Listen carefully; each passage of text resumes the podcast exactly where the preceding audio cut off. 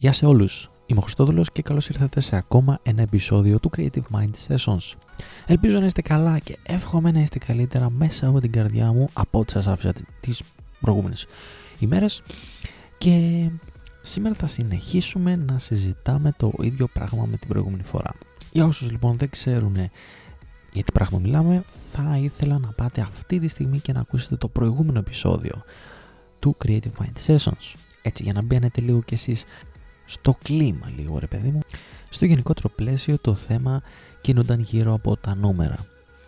Τι θα κάνετε εσείς ρώτησα εάν άκουγαν το podcast σας ή αν βλέπαν το κανάλι σας στο YouTube μόνο 5-6 άτομα; Μ; Αναρωτηθείτε λίγο κι εσείς τώρα όσοι δεν το έχετε κάνει ήδη. Εγώ πάντως είχα πει στο προηγούμενο επεισόδιο τι θα έκανα.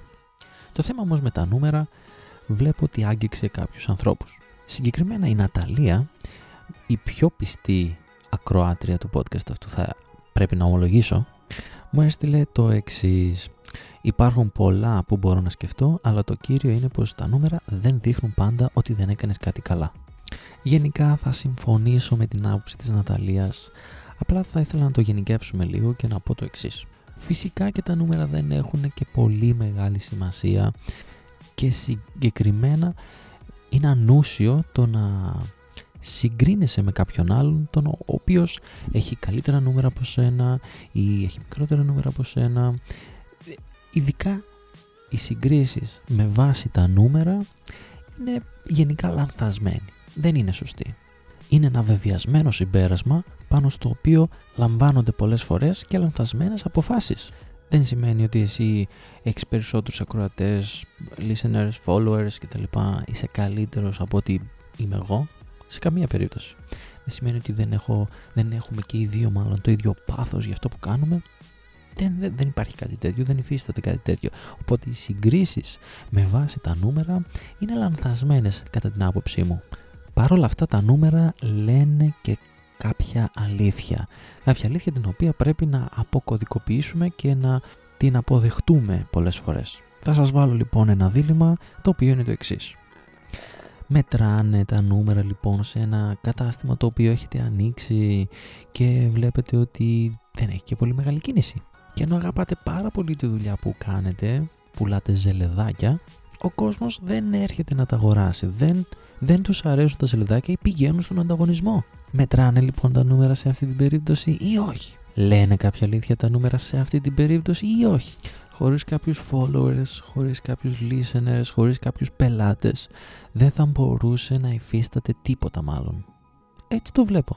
Ο πελάτης, ο ακροατής, ο αναγνώστης, αυτοί είναι που αποφασίζουν το τι είσαι. Δεν αποφασίζεις εσύ για τον εαυτό σου το ποιος είσαι και τι κάνεις.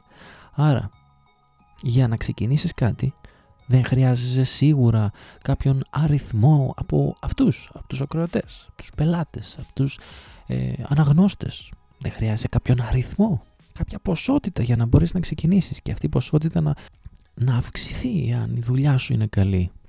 Άρα δεν σημαίνει ότι χρειάζεσαι κάποια νούμερα. Είμαι πολύ μπερδεμένος, πολύ μπερδεμένος.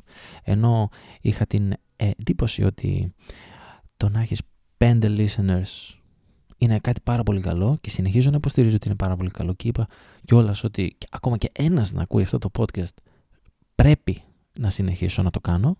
Από την άλλη όμως τα νούμερα ίσως λένε την αλήθεια, κάποια αλήθεια, την όποια αλήθεια που πρέπει να αποκωδικοποιήσει ο καθένας μας.